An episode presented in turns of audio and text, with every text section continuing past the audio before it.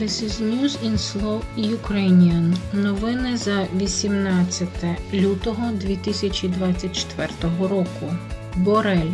Якби ми менше коливалися в підтримці України, війна була іншою.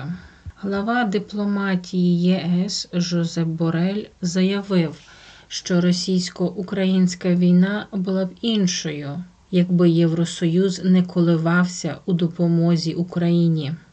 Постачання танків Лепард ні, це може призвести до ескалації. Пізніше ми поставляємо Leopard. Постачання системи ППО Patriot – ні, це шлях до ескалації. Пізніше ми поставили Patriot. Якби ми менше коливалися у наших рішеннях, ймовірно, ця війна була б іншою.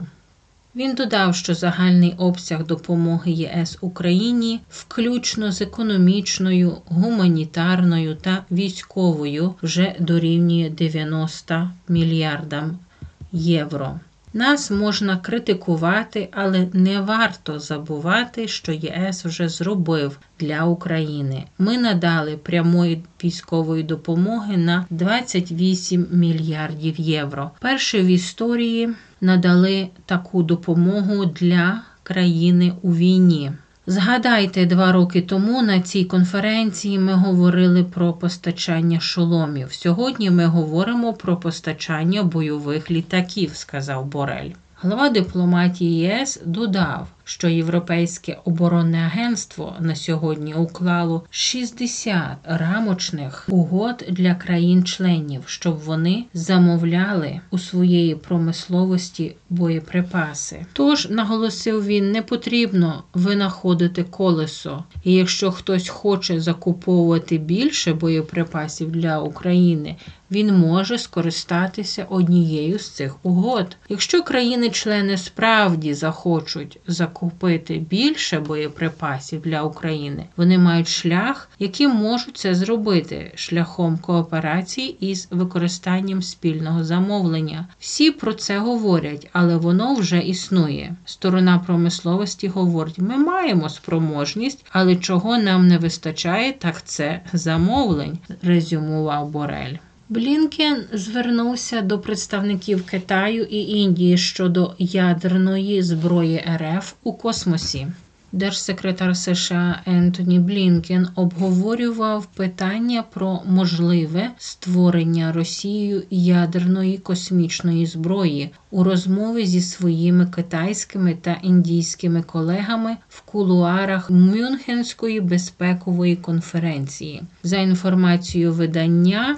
Послання Блінкіна було недвозначним. Будь-який ядерний вибух у космосі знищить не лише американські супутники, але й супутники Пекіна та Нью-Делі. Як йдеться у матеріалі, держсекретар також сказав, що оскільки президент РФ Володимир Путін чітко висловив свою зневагу до США, лідери Китаю Сі Цзіньпінь та Індії Марендра Моді повинні відмовити його від того, що може перетворитися на катастрофу, за словами неназваних американських посадовців та незалежних аналітиків, через гіпотетичний ядерний вибух у космосі вийдуть з ладу глобальні системи зв'язку, що призведе до збоїв у роботі всіх систем від служб екстреної допомоги до мобільного зв'язку та регулювання роботи генераторів і насосів. Крім того, стверджують вони, уламки від вибуху розлетяться по всій низькій навколоземній орбіті.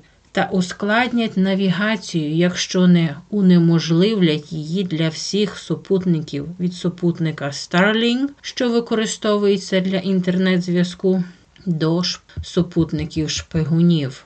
Навіть якщо РФ виведе ядерну зброю на орбіту американські посадовці, з якими спілкувався The New York Times, сходяться на думці, що ця зброя не буде підірвана.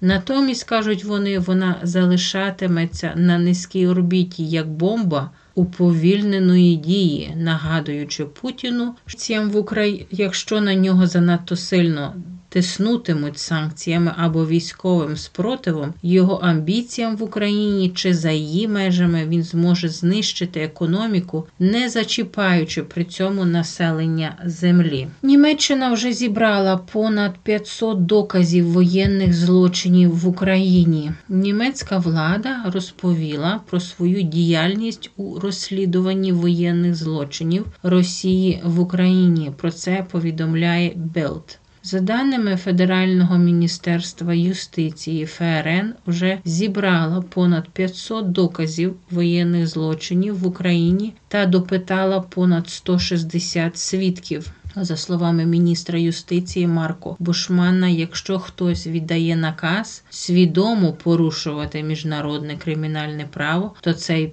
правитель потенційно є військовим злочинцем. Міжнародний кримінальний суд видав ордер на арешт російського президента Путіна. Я сподіваюся та бажаю, що в якийсь момент йому доведеться постати перед судом. Я знаю, що для нього нам знадобиться багато терпіння. Зазначив він. Міністр вказав, що якщо російський безпілотник навмисно наводиться солдатом у житловий будинок, де знаходяться лише цивільні особи, це є військовим злочином. Кожна фотографія та кожен ролик на мобільних телефонах, наприклад, може допомогти у розслідуванні. Той, хто видаляє такі матеріали, лише допомагає російським військовим злочинцям, наголосив Бушман. Він додав, що німецька влада хоче переконати більше жертв або свідків травматичного досвіду серед українців, які втекли до ФРН, ділитися своїм досвідом з поліцією. Все за вихідні снаряди, винищувачі. Безпекові угоди з Україною і стратегія оборонної промисловості ЄС. Про це говорили на Мюнхенській безпековій конференції, яка тривала кілька днів, і на якій працював наш кореспондент. Тим часом призупинка військової допомоги від США вже відчувається на фронті. Російські окупанти захопили Авдіївку. Байден вважає Конгрес співвідповідальним у цій ситуації. Німеччина вже зібрала понад 500 доказів воєнних злочинів в Україні, а у Молдові під кордоном з Україною знайшли уламки ще одного шахеда. Все важливе і цікаве за вихідні 17 та 18 лютого. Сьогодні завершилася Мюнхенська безпекова конференція, яка тривала з 16 лютого і на якій працював кореспондент Європейської правди. Які важливі для України новини пролунали з полів конференції. Перше, артилерійські снаряди. Президент Чехії Петер Павел повідомив, що знайшов 800 тисяч снарядів для постачання в Україну, але потрібне фінансування для цього. Німецький збройовий концерн Rheinmetall планує новий завод боєприпасів в Україні спільно з українською компанією-партнером. Відповідний меморандум про взаєморозуміння підписали на полях Мюнхенської безпекової конференції.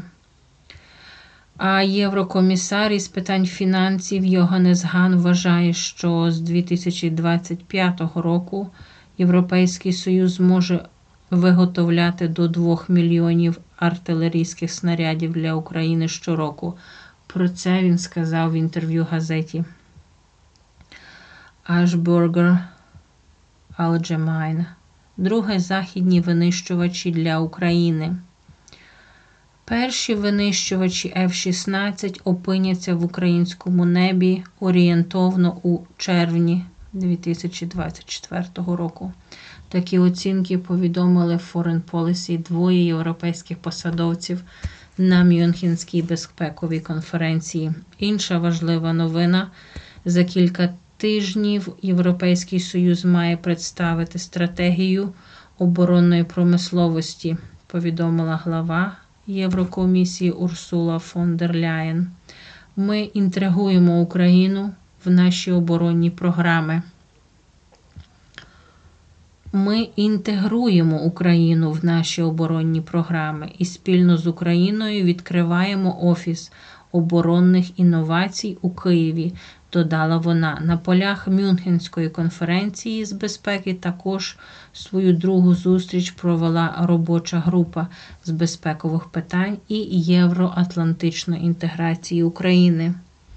Ми маємо гарантувати, що Україна виграє цю війну а також створити таку архітектуру безпеки, щоб Росія більше ніколи не могла зробити це знову зазначив співголова цього формату Андрес Фог Расмусен, який раніше очолював НАТО. США завдали п'ять нових ударів по хуситах. Сполучені Штати завдали п'ять ударів з метою самооборони в районах Ємену, контрольованих підтримуваними Іраном бойовиками хуситами. У суботу сили США успішно завдали ударів по трьох мобільних протикорабельних крилатих ракетах, одному підводному безпілотнику та одному надводному безпілотнику йдеться в повідомленні. Це перше застосування хуситами безпілотників, яке відслідкували з моменту початку атак 23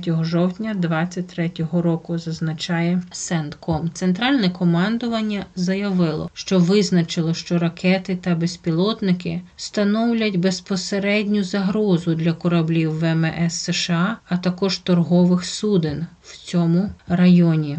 З грудня США започаткували спеціальну військову місію у регіоні на участі 10 союзників з метою захищати торгові судна. Відтоді збили численні ракети й дрони, запущені хуситами, та неодноразово завдавали ударів по їхніх військових об'єктах та зброї на території Ємену. Юлія Навальна відвідає засідання глам МЗС країн ЄС. Юлія Навальна, дружина ув'язненого російського опозиційного лідера Алексія Навального після повідомлень про його загибель візьме участь у засіданні міністрів закордонних справ країн-членів Євросоюзу. Як пише Європейська Правда, про це з посиланням на свої джерела повідомляє редактор Радіо Свобода з питань Європи Рікард Джозвяк. Юлія Навальна завтра, у понеділок, 19 лютого, візьме участь у засіданні Ради ЄС із закордонних справ у Брюсселі, зазначив Джо Звяк. Нагадаємо, Федеральна служба виконання покарань повідомила в день 16 лютого про смерть Навального. У виправній колонії номер 3 Ямало Ненецького автономного округу РФ. У європейських країнах відповідальність за це поклали на російську владу. Міністр закордонних справ Дмитро Кулеба нагадав, що Навальний є не першою жертвою путінського режиму в Росії. Як повідомляла Європейська Правда, Євросоюз також звинуватив російський режим у смерті Навального. Президент Джо Байден використав повідомлення про смерть Олексія Навального, щоб натиснути на Конгрес схвалити підтримку України. Блокада фермерів у Польщі. Один КПП повністю заблокували руху поїздів, намагалися перешкодити. Польські фермери повністю заблокували з обидвох боків рух вантажівок на міжнародному пункті пропуску Дорогуський Ягодин, а також намагалися перешкодити руху поїздів. Як йдеться в повідомленні, на автомобільному напрямку сполучення з 9 години за київським часом, рух вантажівок в обидві сторони на пропуску Дорогуський Ягодин повністю заблоковано польськими фермерами, які проводять на під'їзних шляхах до Дорогуському ем, масштабну акцію протесту. Зазначають, що всупереч обіцянкам мітингувальників пропускати швидко псувні, небезпечні чи гуманітарні вантажі з того часу кордон не перетнув жоден ваговоз.